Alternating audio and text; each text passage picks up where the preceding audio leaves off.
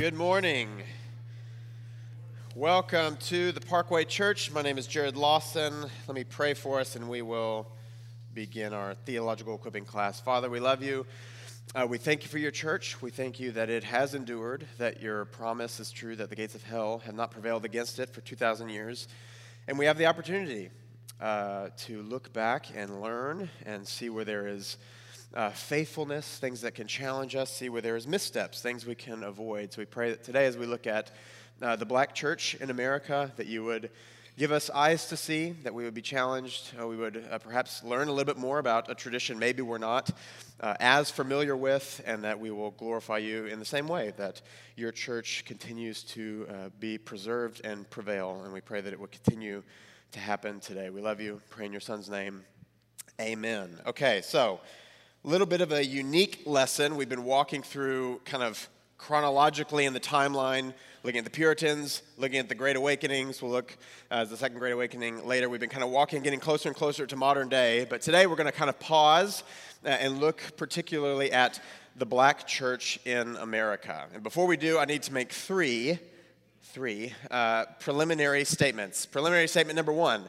I'm going to have to use throughout this entire teaching really unhelpful, broad terms because those are the terms our society has chosen to use. So rather than using terms that I just make up that are more specific that you don't understand, I'm going to have to use what our culture uses, like the black church. And that's really broad, really unhelpful. Here's how it's unhelpful I'm going to say things like, the black church did this and it's not going to mean every single black Christian in America. It might not even mean, uh, you know, 99%, might be 70% of the black church in this certain time period. So I might say things like the white evangelicals in Jim Crow did this. Do I mean every single white Christian?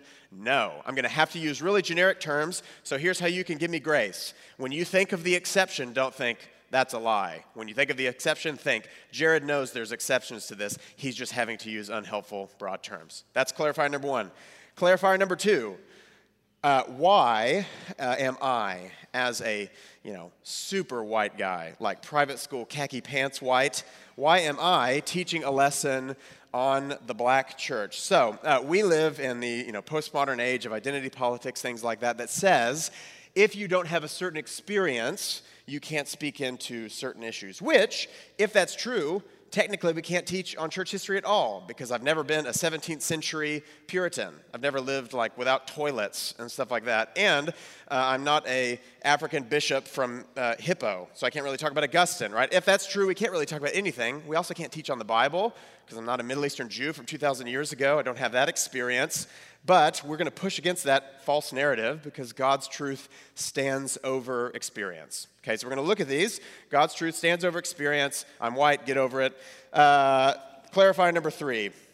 You may be asking the question. Uh, so we have the kind of the woke side that might be you're not you know, you're a white guy. You shouldn't uh, speak about this. You might be on the other side that says why are we talking about the black church? Why are we dividing up the church? We're going to do a lesson on the Asian church later and a lesson on the white church. Why are we dividing up the church? Isn't this just kind of playing into the woke narrative? It might be a little worried there. We have a unique history in America where, by ethnicity, we did separate the church. The church said to African American brothers and sisters, You can't come in here. Go do your own thing.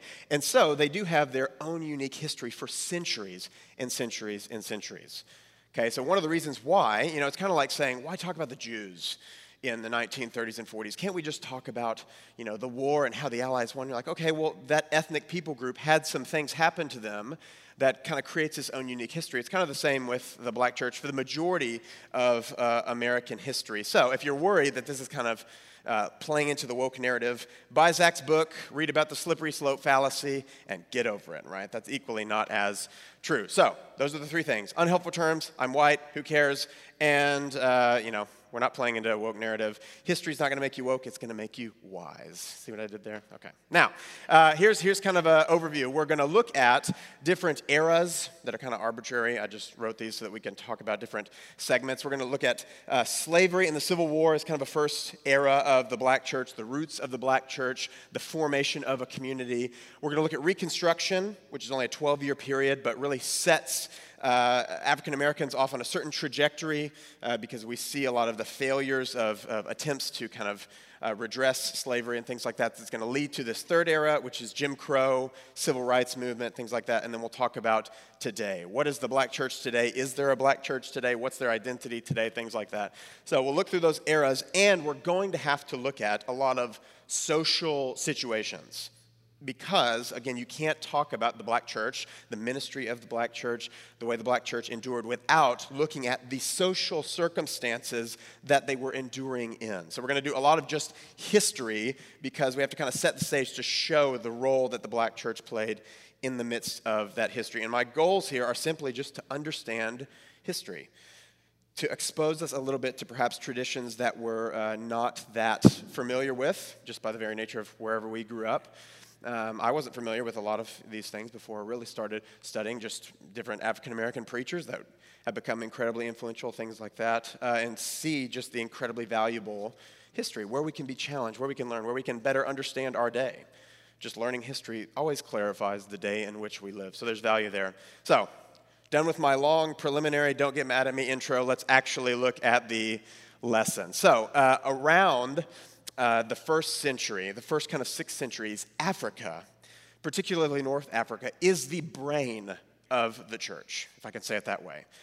The most influential Christians, Tertullian, the father of Western theology, Cyprian or Cyprian, uh, Augustine, Fulgentius of Ruspe, fun name, Athanasius, giving us the doctrine of the Trinity, working that out, fighting for it, uh, Cyril of Alexandria, giving us Christology. All, all the things that are shaping the church are coming from North Africa. All of those guys are African. Augustine, again, the most influential person in the history of the Christian church. So, Africa is somewhat the brain, and the rise of Islam, Carl taught a lesson several weeks ago, is going to completely wipe that out. It's going to really redraw the map where we see a lot of uh, Christianity gets forced up into Europe.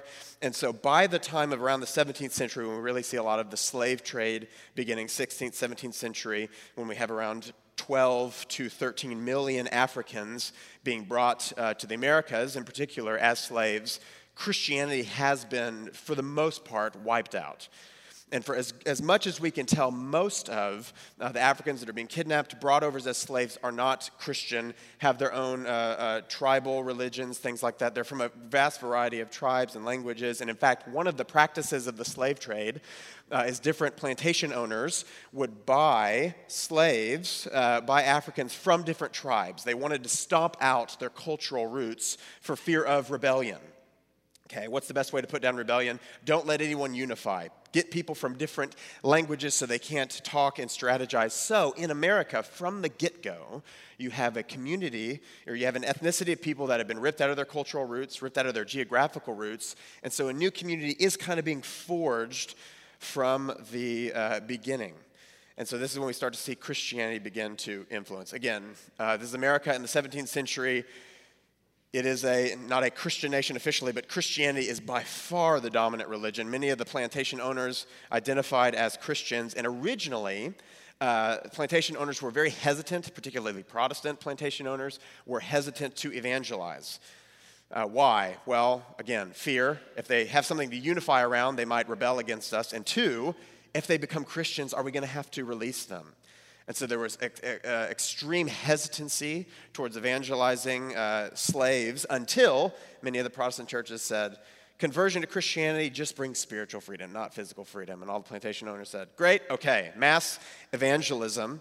Uh, so you see some of the motivations there and even preaching the gospel in the, in the beginning. But we see, as far as what we know from early records, despite God using broken vessels, the gospel does remarkably uh, move in a very powerful way among many of the African slaves. So imagine hearing, being a slave, uh, being not treated great, and uh, hearing of a God who cares for the lowly. Part of his character is he's a God of justice, he's a God of peace. Imagine reading the book of Exodus and seeing that when there was a people enslaved for 400 years, God went after them and delivered them from their oppressor. Imagine that. What would that do? Would that be an attractive uh, God to you? Imagine hearing of a God man who came down and didn't hang out with the kings, he hung out with the prostitutes, he hung out with the rejected.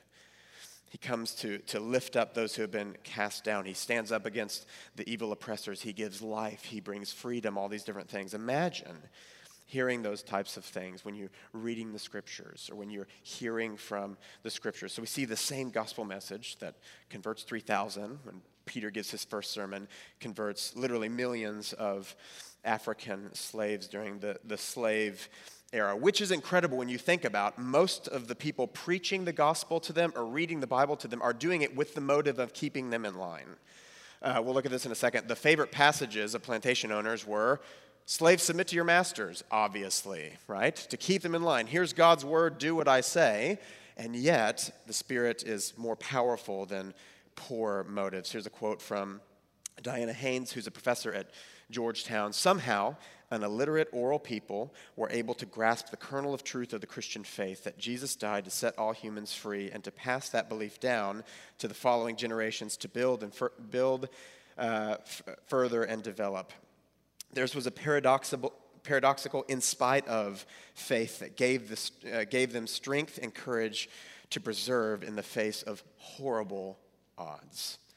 So, again, you see the power of the gospel, even with, you would imagine, uh, impossible circumstances uh, takes root, and we see mass conversion, uh, a lot of African slaves coming to uh, know Christ. And so we see uh, the use of Scripture, as, as, I just mentioned. Most of the time, uh, there was uh, slave masters would talk about a sovereign God. God is sovereign, and He's ordained your place. So you're not going to disobey God and try to rebel against me, are you? And you have verses that you would twist. Ironically, they would use Philemon a lot, which is Paul telling Philemon to free Onesimus, or he mentions that, but apparently that was a favorite passage, I guess, to say, look, here's slavery. It exists. It's in God's Bible. And uh, I did not know about this teaching until I really started studying. There was this uh, popular teaching about the curse of Ham. Uh, look at Genesis 9. I've got it written here. So this is after Noah on the boat, waters go down, everyone but his family are destroyed, and uh, Noah plants a vineyard, gets a little drunk. Look at verse 20. Noah began to be a, uh, be a man of the soil, and he planted a vineyard, and he drank uh, of the wine and became drunk and lay uncovered in his tent. And Ham, the father of Canaan, saw the nakedness of his father and told his brothers outside. When Noah awoke uh, from his wine and knew what his youngest son had done to him, he said, Cursed be Canaan, a servant of servants shall he be to his brothers. So, you probably have read that. If you don't know about the curse of Ham, you read that and you're like, oh, a random curse in the Bible. Now, what most uh, uh, uh, teaching that began to be developed is, uh, you know, when Noah, you know, they land on Mount Ararat and they spread out. The sons spread out all over the earth. Uh, the idea was Ham goes south into Africa is blackened by the sun, and he's clearly cursed and therefore inferior. And so it was used to say, You are descendants of Ham, African slaves, and you are destined for slavery since Genesis 9. Okay, that's your legacy. So that was a very popular teaching. So that's how uh, uh, the scriptures are being used uh, to kind of teach the slaves. And uh, slaves, uh, reading and writing was illegal, punishable by death. Uh, so if you did learn, you had to be very careful about it and teach others in secret or pass uh, down tradition orally. And so that you do have some people beginning to read and understand the scriptures. And what would you imagine is the favorite passage if you're reading the Bible, if you're a slave in America?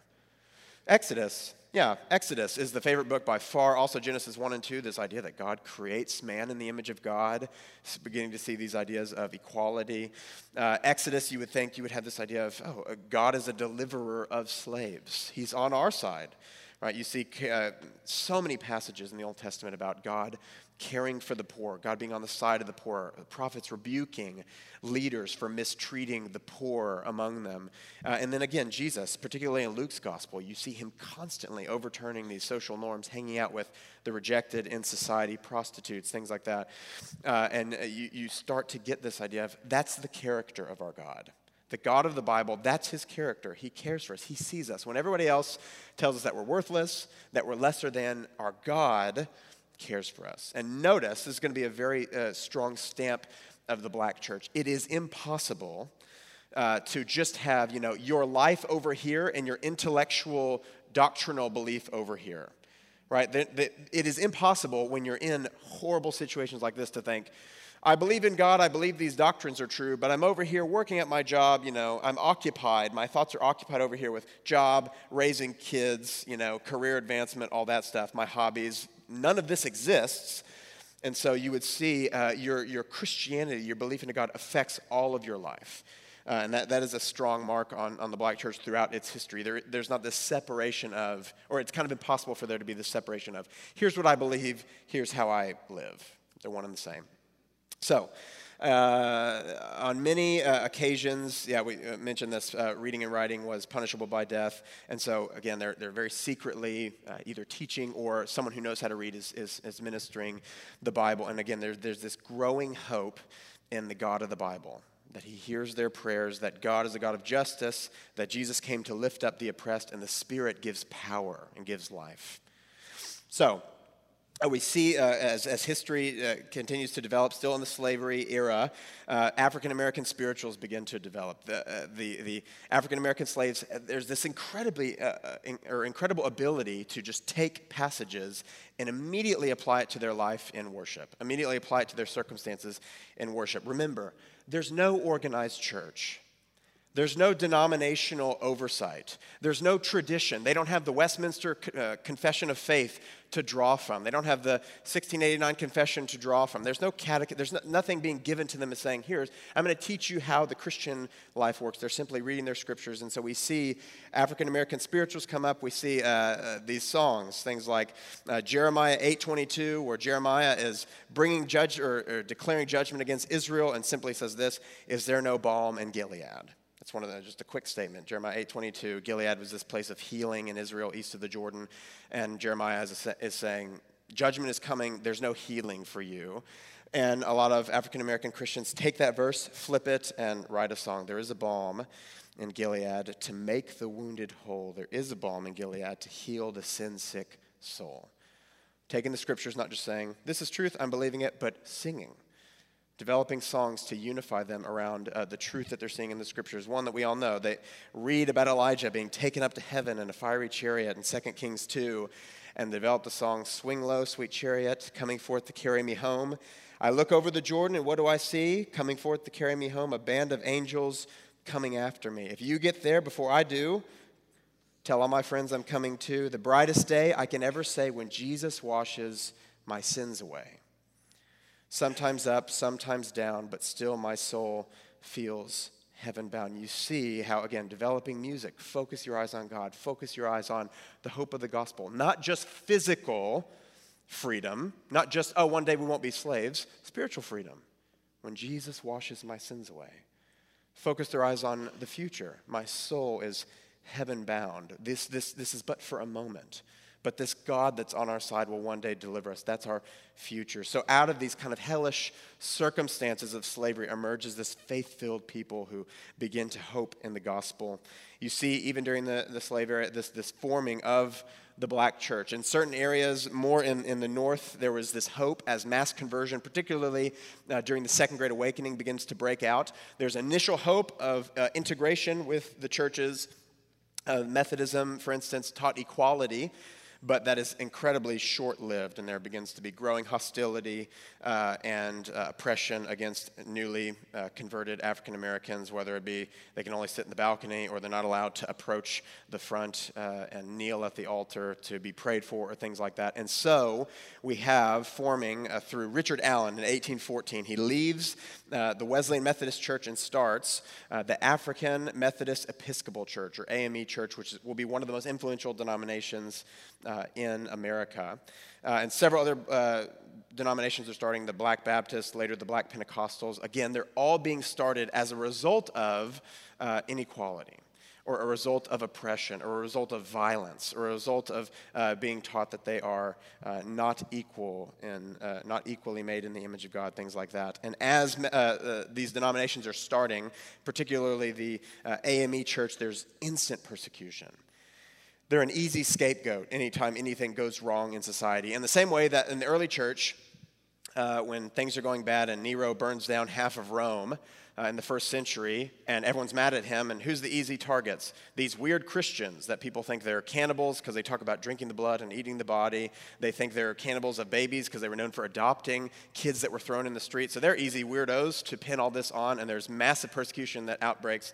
The same happens for these newly formed black church denominations. They're easy scapegoats. So there's a revolt uh, in Charleston. This is one example of uh, hundreds. In 1822, there was a revolt in Charleston uh, that was quickly put down and the Emanuel AME Church in Charleston uh, was stormed by a white mob and burnt to the ground uh, as a result. And you may remember uh, in 2015 uh, when a, a, white man named Dylan Ruff, Roof went in to a Bible study and shot and killed nine people uh, and said afterwards it's because the blacks were taking over and someone needed to do something about, about it for the white race. That is the same church.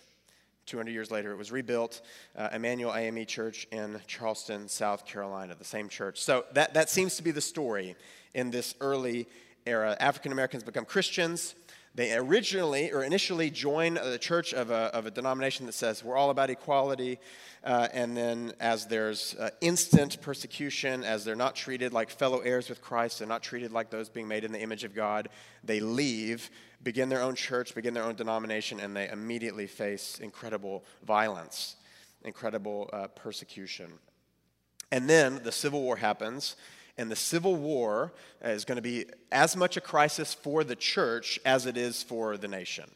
Uh, America, in particular, almost everyone outside of America has no questions over if slavery is bad or not. In America, in particular, the Civil War is going to split the church in half, not just North and South.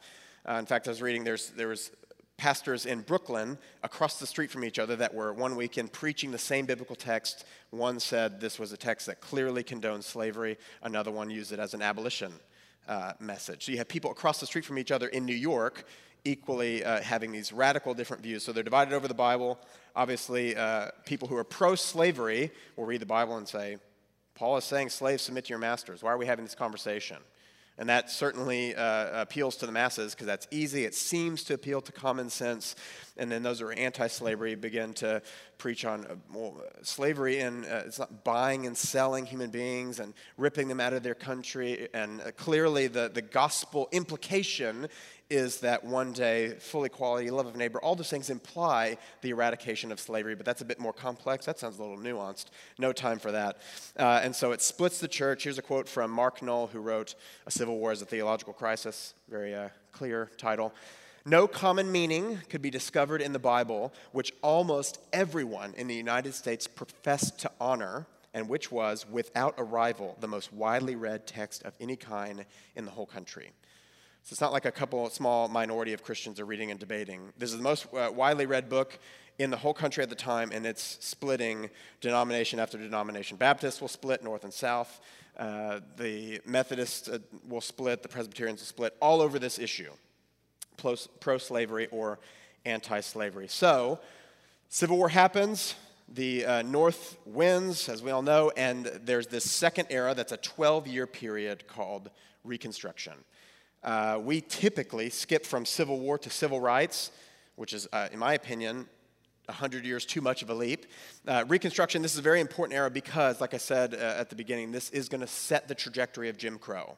There is, in this 12 years, initial re- uh, uh, an attempt to kind of redress all the inequalities of slavery. So we saw things like 40 acres and a mule was promised uh, to every freed person or family. It was going to be confiscated from uh, Confederate uh, rebels. Their land was going to be taken away and given to these freed families. Everyone promised 40 acres and a mule. We saw the 13th, 14th, and 15th Amendments all passed, uh, which just gives basic human rights to newly freed African Americans, basic civil rights. Uh, federal troops were sent from the north to the south to enact a lot of these changes to protect African Americans, make sure that uh, there, there's no oppression of these new amendments. Uh, and uh, the African Americans are able to thrive, or at least there's this initial hope of uh, opening schools, which they did at every level, from elementary to college. There's this mass learning of reading and writing, finally. Uh, and then the black church is able to organize. Uh, no longer is it uh, secretly gathering uh, in slave houses to ha- study the scriptures or sing songs together. They're able to organize publicly and begin to kind of stand on their own two feet. So, this is an incredibly hopeful era Right? God is on their side, and then it is very short lived. They find quickly emancipation does not mean equality. And we see the formation of the Ku Klux Klan uh, right at the beginning of Reconstruction. Right when the Civil War ends and Reconstruction begins, all this legislation is being passed. The, uh, the KKK is formed explicitly, explicitly to resist Reconstruction.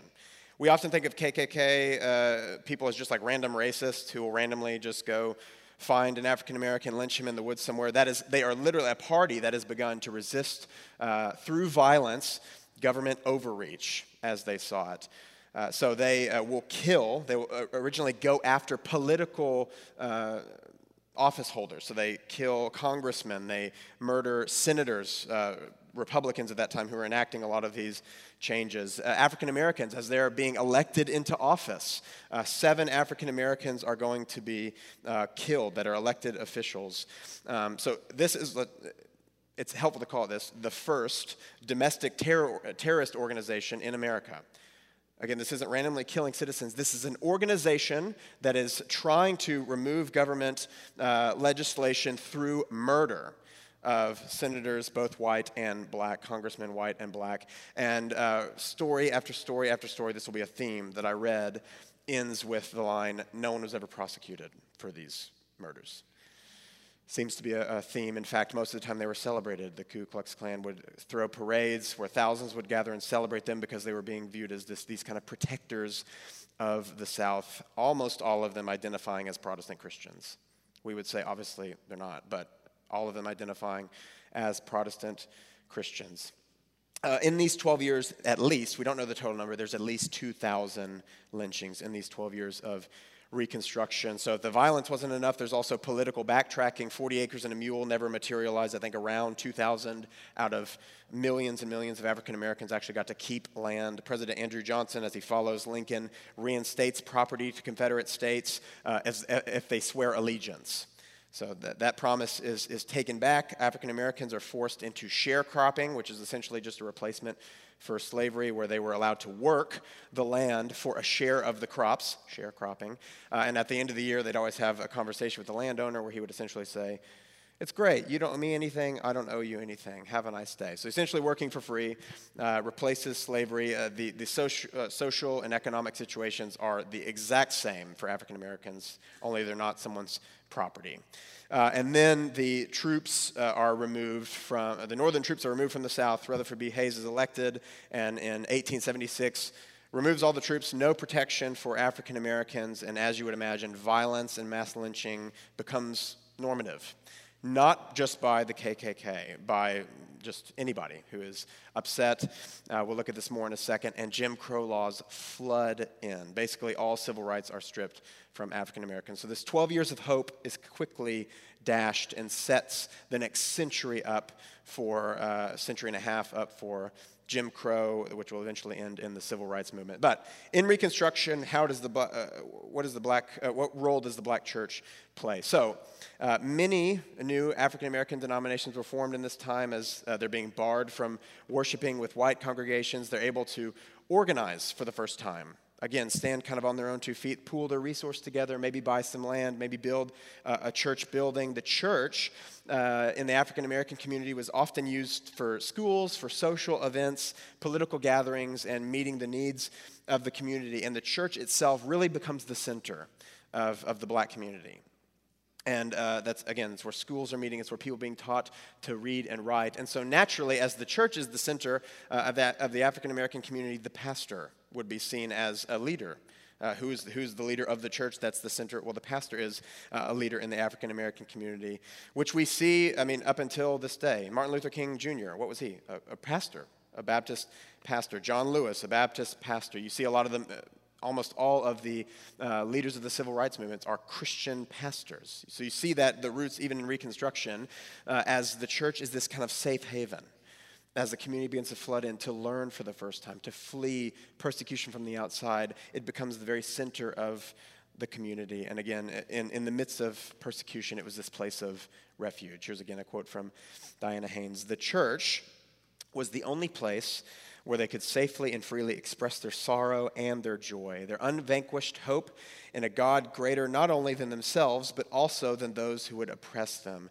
It was usually small, whitewashed wooden structure tucked away in the woods to which they flocked on Sunday and, if possible, other days of the week as well, to hear about and rejoice in a wonder working God whose hand they believe was still over, around, and on them, blessing and guiding them on their way. So you do see this incredible uh, endurance of faith as all of their hopes are dashed before their eyes. No land, no help. Uh, amendments that are passed are, are, basically nullified by violence and uh, uh, oppression from the outside. But in the midst of all this, the church isn't destroyed, it actually grows stronger. That's a theme that we'll see. The black church continues not only to endure horrible situations, but actually grow. Uh, and strengthen the community in the midst of these situations. So, Reconstruction is a failure. And afterwards, Jim Crow laws flood in like crazy. Jim Crow, we don't really know where the term, it's debated where the term is coming from, or where the term comes from. Most people think it comes from an actor named uh, Thomas Rice, who would dress uh, in blackface and do a, a performance called Jumping Jim Crow, where he would mimic a disabled black man uh, and he ironically uh, suffered from a disabling disease and died later.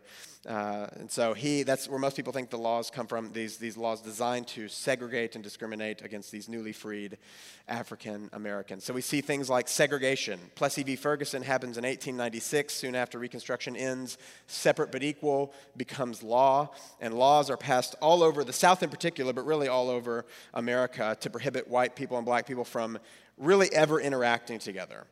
So you see, they're not able to work in the same room, they're not able to use the same entrance or stairway or the same water fountain or the same toilets or the same tools at work. Uh, they had different train cars, different taxis. Uh, many courtrooms had a uh, Bible specifically for African Americans to swear in on and a Bible specifically for white people to swear in on, lest they touch the same book as they're swearing in uh, in court. Uh, I read a law in Birmingham. There was a, a, a law passed where uh, it was illegal to play checkers together uh, whites and blacks to play checkers together. It was illegal for white prisoners to be chained to black prisoners. So even prisoners, we want them separate. You could be jailed for a minimum of six months for sitting in a white seat. And even though it was twice as expensive, I read uh, article after article of quotes saying uh, how expensive it was to segregate America, but how worth it it was to keep everyone separate.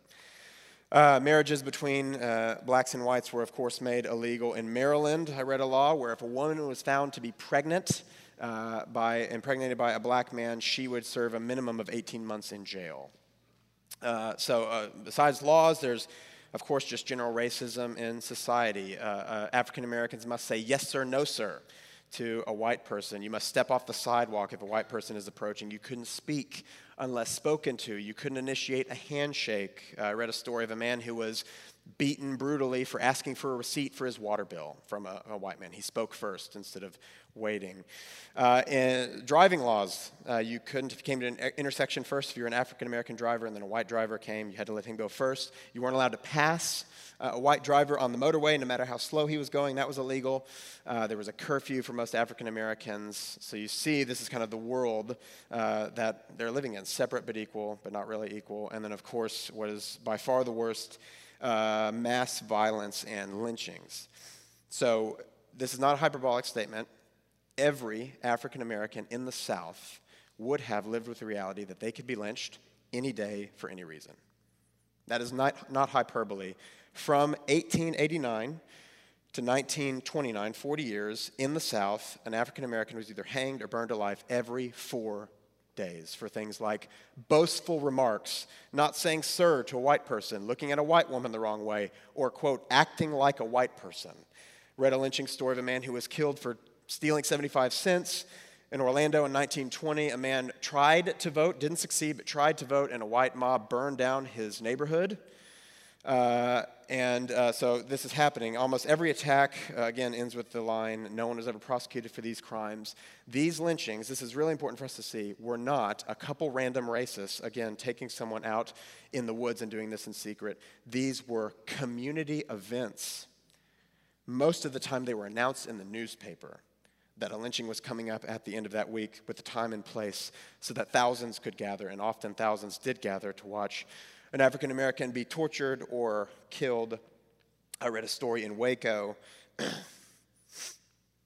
uh, where uh, 15,000 gathered to watch a 18 year old uh, boy be burned alive as they chanted burn and a father brought his three year old boy uh, to rest on his shoulders and watch. And he was interviewed later and said, My son can't learn too young.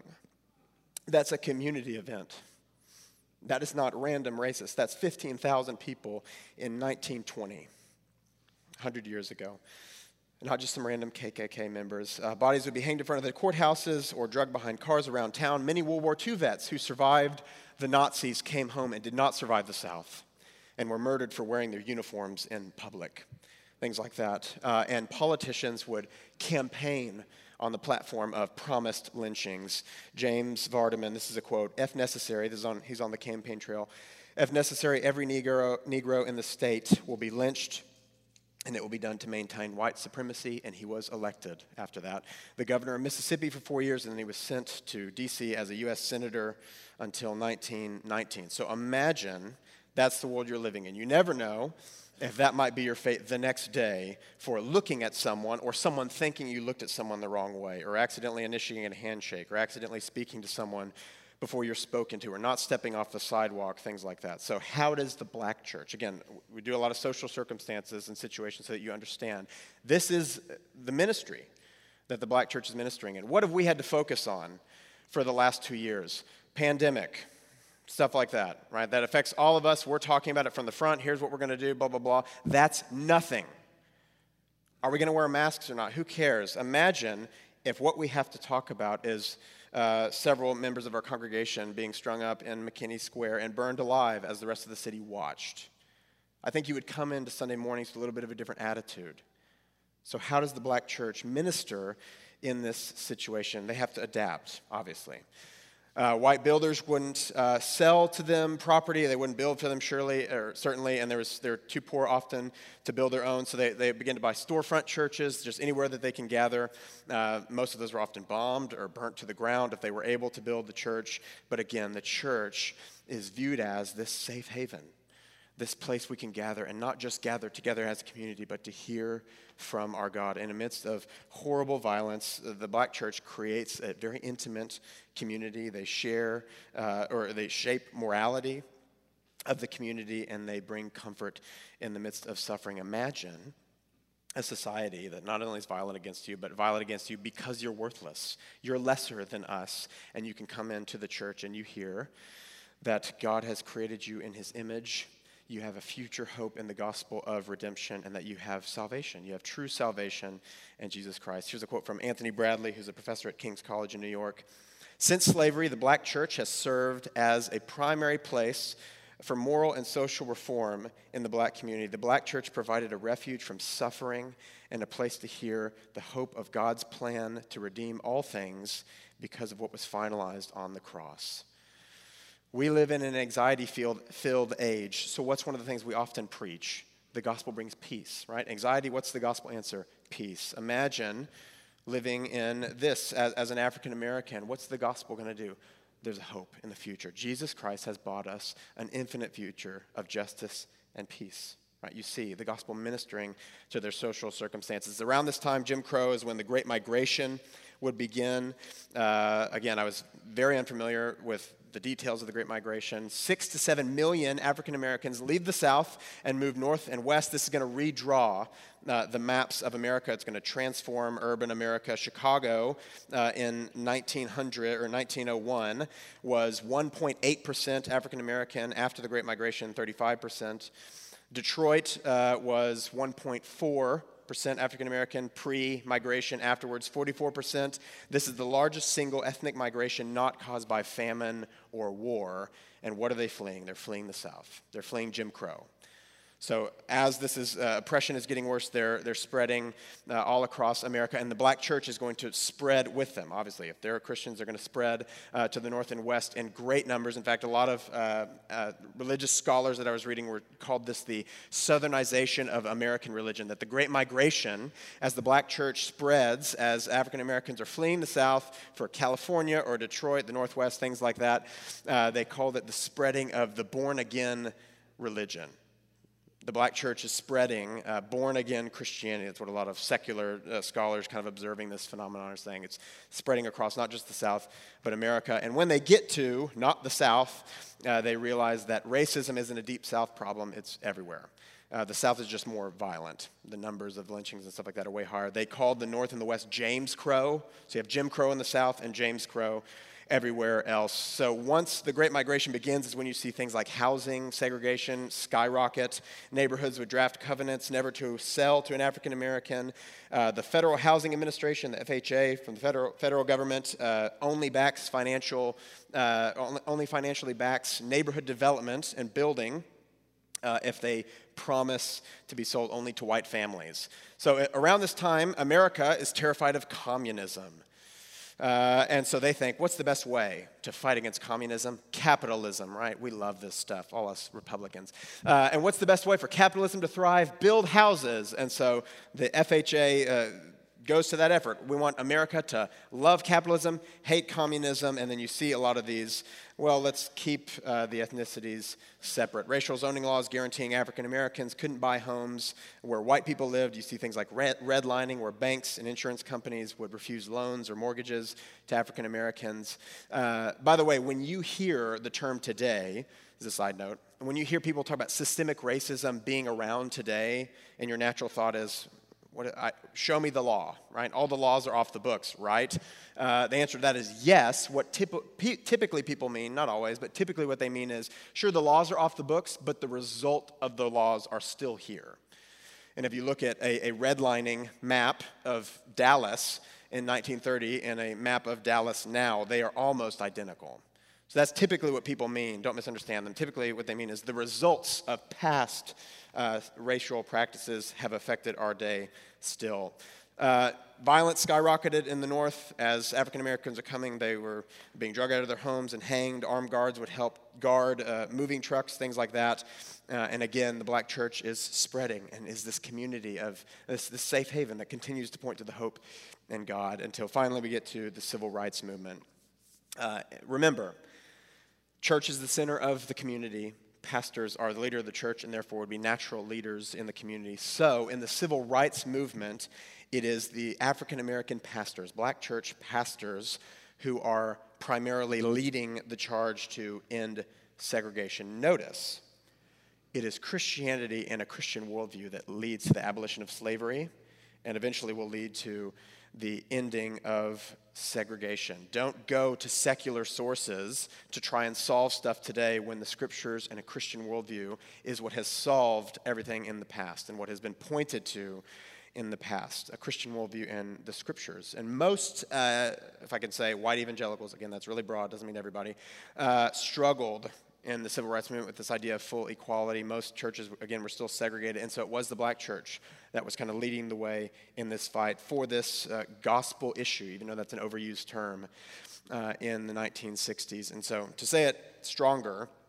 the black church, in large part, ends Jim Crow uh, in large part, uh, ends Jim Crow as they gather together in uh, community or in the churches to stir the people towards action. They uh, gather to pray and sing and hear sermons and dance and all these different things. Rosa Parks was uh, a member of the AME church and was quoted as saying it was her faith, her Christian faith, that led her to take a stand or to take a take a sit.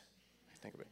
Uh, Martin Luther King, again, a Baptist minister. If you listen to a lot of his speeches or sermons, it, it, especially in, in uh, churches, it would be God is on our side, right? This is, this is where God's leading. All men are created equal. Here's a quote We must never forget that in, uh, never forget this as a nation. There are no gradations in the image of God. Every man, from a treble white to a bass black, is significant on God's keyboard, precisely because every man is made in the image of God. You see how that Christian truth, that's Genesis 1. You see how Genesis 1 and 2 is what's the, the, the, the force leading in the civil rights movement. It's not just great speeches, it's, it's the scriptures, it's the Christian truth that's leading, and it's the black church that's primarily taking that truth into a uh, society. Most, uh, actually, almost all nonviolent Uh, the black church was uh, nonviolent. They'd always point to God as their defender and their liberator. We don't need to do it, He's going to do it for us. Uh, and so, some African Americans that didn't like that uh, would turn to other voices. That's when you see things like the Black uh, Muslim Brotherhood, Malcolm X, who were opposed to the white oppressive Christianity, thought people like MLK were taking too long actually start to advocate for black supremacy, which MLK is going to strongly fight against, say it's just as bad as white supremacy. And so you see the black church leading this movement and it does eventually uh, work. In the same way that we saw David Livingstone goes to Africa as a missionary last week, sees the slave trade, says, I'm dedicating my life to this being removed, and in large part is successful. We see the black church again leading this fight for justice. So, there's some uh, three theological movements. We can transition a little bit from story to theology. There's three theological movements in the 20th century uh, that are going to kind of uh, heavily affect the black church. Two bad, one good. First, liberal theology. Zach gave a lesson a couple weeks ago on liberal theology, how it affects everything, how it comes and affects. It's not uh, doesn't just affect the black church, it affects uh, all of the church, especially in America. A little history lesson. Uh, always throughout the history of Christianity, social action and justice issues, things like that, were always integrated with evangelism. They weren't separate, right? Everything was a gospel issue. Uh, so, for instance, Gregory of Nyssa, a fourth century father who has Cappadocian father who fights the battle of the Trinity, early, early, early, was the first to come out and say, uh, because all men are made in the image of God, we should eradicate the practice of slavery. Again, David Livingstone, we looked in last week. That's they're not saying, hmm, should I be a social gospel believer or should I believe the biblical gospel? They're like, well, this is the gospel clearly affects this. But as liberal theology comes in, Liberal theology strips away all the miraculous, the resurrection, things like that, Jesus being the Son of God, and basically just leaves the social progress. So they strip a lot of all the things that we would say is Christian belief. And the conservative response to that was okay, well, that's wrong. Uh, the gospel is just about evangelism. That was kind of the conservative response. But that's a mistake. It was always meant to go together. Okay, so the two sides of the same coin. But in some cases, not all, social concern in the black church leads away from orthodox belief towards liberal theology. And the best example of this is Martin Luther King. Uh, so, as far as we know, we have his seminary papers. He may have changed his mind. I don't think so, or I never uh, come across anything of him publicly his, changing his mind. But he denied virgin birth. He denies the resurrection of Jesus Christ, that if Paul says if there's no resurrection, our faith is futile and we are most to be pitied. Right? Pretty important. Uh, he denies the supernatural plan of salvation, the Trinity, substitutionary atonement, and the second coming.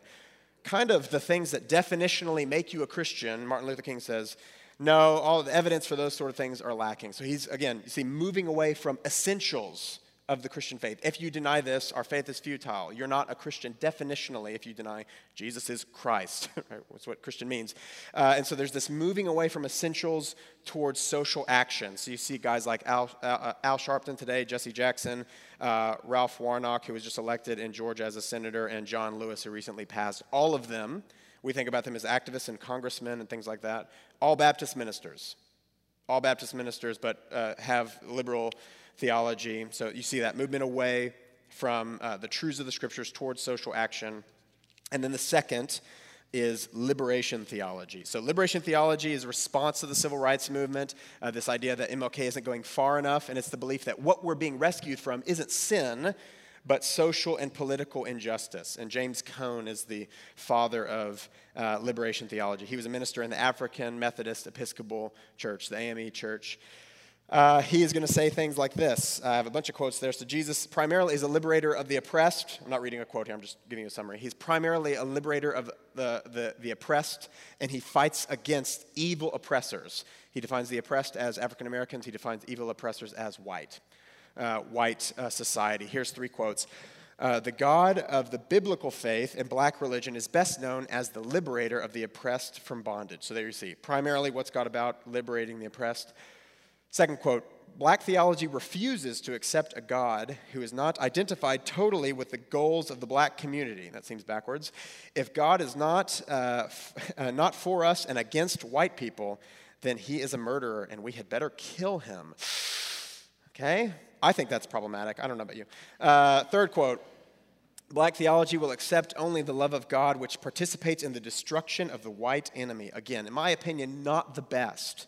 Uh, and so this is going to affect a lot of uh, a lot of thought in the black church.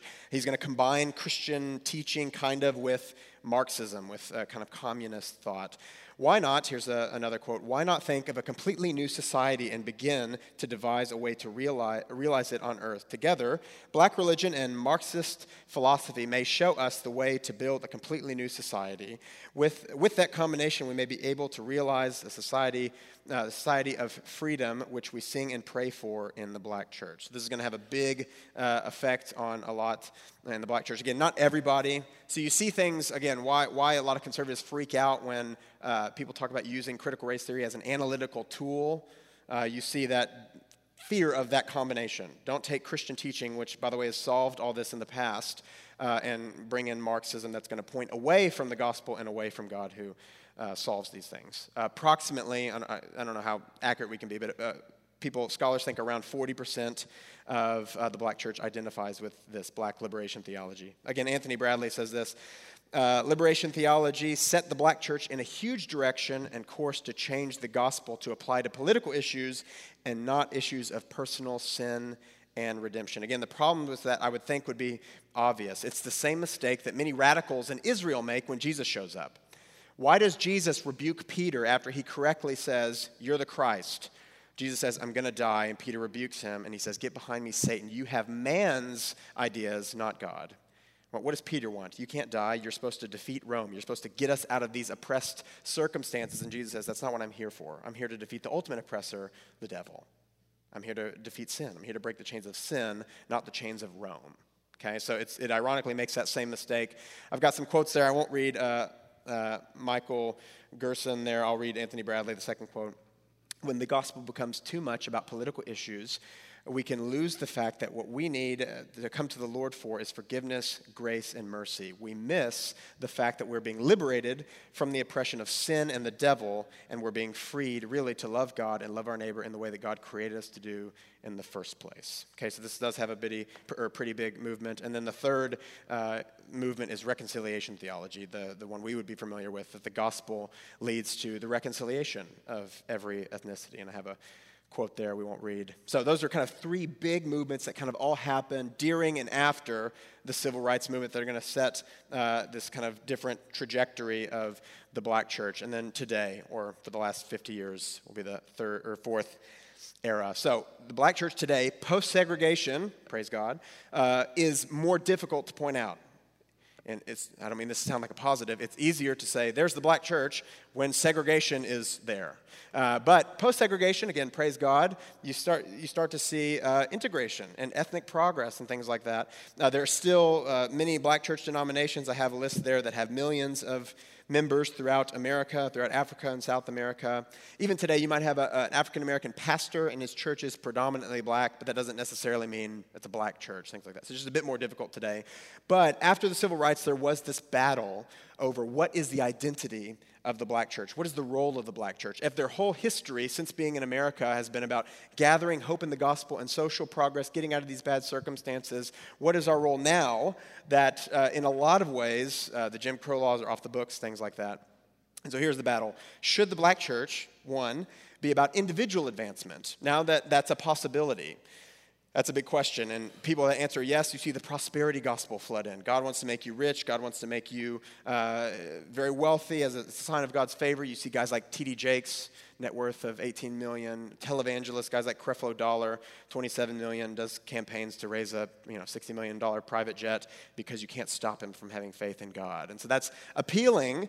Uh, and again, Anthony Bradley says uh, you can read that quote. I, we don't have time to read it, but uh, how this is this is taken over in, in a large way within the black church, and, and unfortunately, consumerism of America is taken deep roots, uh, and it shows in, in a big expression of, of the black church today. So that's the first. Is it about individual advancement now that uh, the, the chains have been broken, if you will? Or is it about the community continuing to fight for social progress? And a lot of scholars say that's where the black church today is dead. They've lost their prophetic voice. They're not unified like they used to be. But there's people who say, no, we're, we're about what we've always been about fighting for social progress.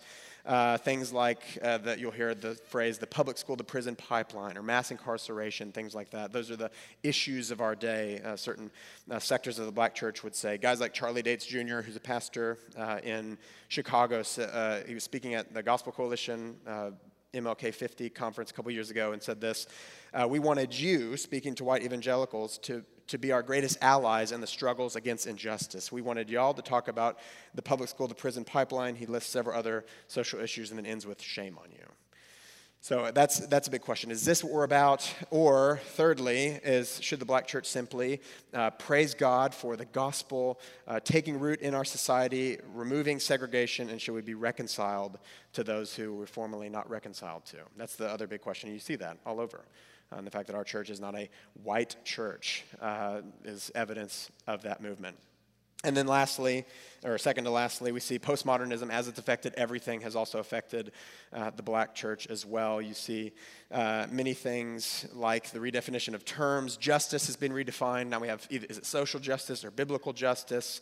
Uh, you can't just jump in to a justice issue today. You have to ask, is this biblical justice, right? You don't just join uh, a BLM rally thoughtlessly. You have to ask, okay, what are the actual issues here? But justice has been redefined. Racism has been redefined.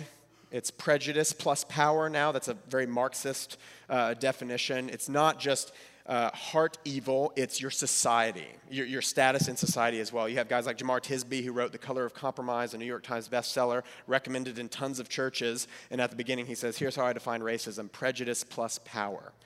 Okay, so what that means is certain ethnicities cannot be guilty of sin by nature of their social status. I don't think that's a very biblical definition. Eric Mason, uh, pastor in Philadelphia, former vice president of Acts 29, listened to a sermon just the other day where he said, Anybody can be prejudiced, only a few people can be racist. Racism is the application of your power to enforce your prejudice on other people. That means whites have to stop calling black people racist. Okay, so you see that postmodern kind of uh, critical theory definition prejudice plus power.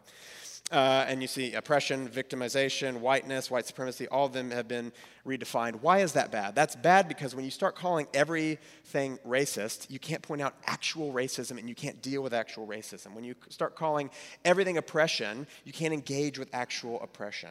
To quote The Incredibles, when everyone is super, no one will be, right? So, this is why that's not uh, uh, that great of a thing. You see cancel culture, outrage culture, guilt culture. For some reason, instead of celebrating God's beautiful reconciliation, there's incredibly angry guilt from most uh, sermons about uh, the progress that has been made.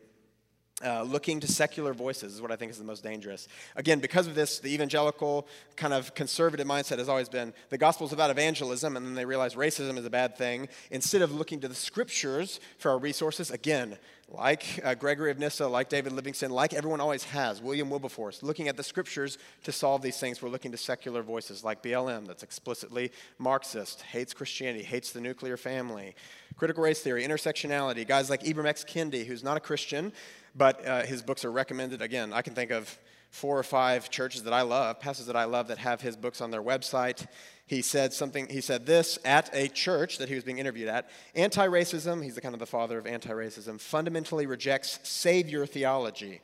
That uh, savior theology goes right in line with racist ideas and racist theology. That type of theology breeds bigotry. So, the idea that you need to be saved and you need someone to save you is racist. Sorry, Jesus.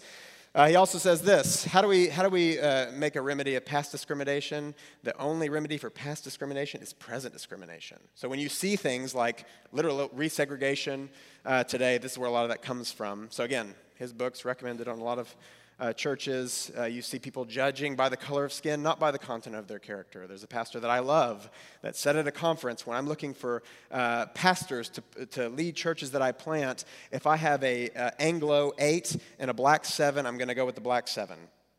Which maybe someone can explain it to me. I don't know how that's not offensive hey, there was someone more qualified than you, there's someone that was a better fit for you, but because of the color of your skin, we chose you. I don't understand how that's not the total opposite of MLK's dream. Judge not by the color of their skin, but the content of their character. Maybe I'm missing something, uh, but seems to be flipping. And then again, identity politics. You see uh, more of an identification with uh, the African American ethnicity than Christian. So you see guys like Lecrae who say they're leaving white evangelicalism to find their cultural roots.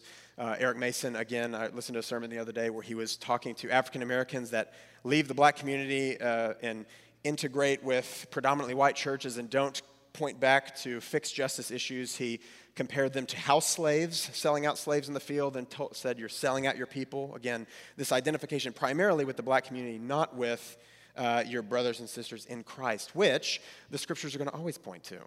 Galatians 3 there's uh, neither Jew nor Greek, neither slave nor free, all are one in Christ. Jesus says, I didn't come to bring unity, I came to bring a sword to divide son against father. The gospel changes your idea of community, who you're going to spend eternity with. Your eternal community is different than your family, and it's different than your neighborhood, it's different than your earthly community, but that's being flipped experience over truth. Why did I have to give a clarifier at the beginning of this that I'm white and that's okay? It's because our culture says because I don't have the experience, I can't speak into certain things. And so you see a lot of that in our day when you see kind of the rhetoric or you just are on Twitter, you see a lot of these effects of postmodernism, obviously affecting the church as a whole, but specifically, uh, those are the ways in which the black church has been affected. So the question is, as we have no time left, what do we do about it today? We're not in the civil rights movement anymore. We're in this new era of today. How do we address all these different things? Do we do things like reparations? Do we uh, uh, implement these different government policies?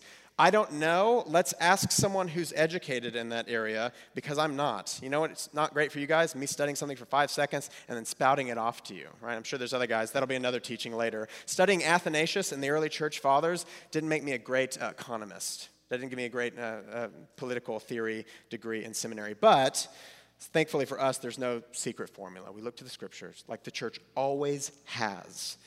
The scriptures abolish the slave trade, the scriptures abolish slavery, the scriptures abolish uh, segregation. So we praise God for that. We realize that the scriptures say we're all made in the image of God. What does that mean? We hate and we fight against racism with the gospel. We hate and we fight against racism with the gospel. We're all co heirs, co heirs with Christ. What does that mean? We're all, we, we hate and fight against inequality with the gospel. See what I'm adding to the end of all these sentences with the gospel? We realize we're all one in Christ. That means we celebrate the unity we have in, in the diversity with the gospel, brought about by the gospel. We love our neighbor, which means we advocate for biblical justice. We stand for truth, which means we fight against ideas that are going to point people away from God and away from the gospel, point people away from God's solution to these issues. Jesus says, I'm the way, the truth, and the life. No one comes to the Father except through me. Why would we point away from him to fix a fallen world? And then lastly, we look to the future with hope. Revelation 7 9.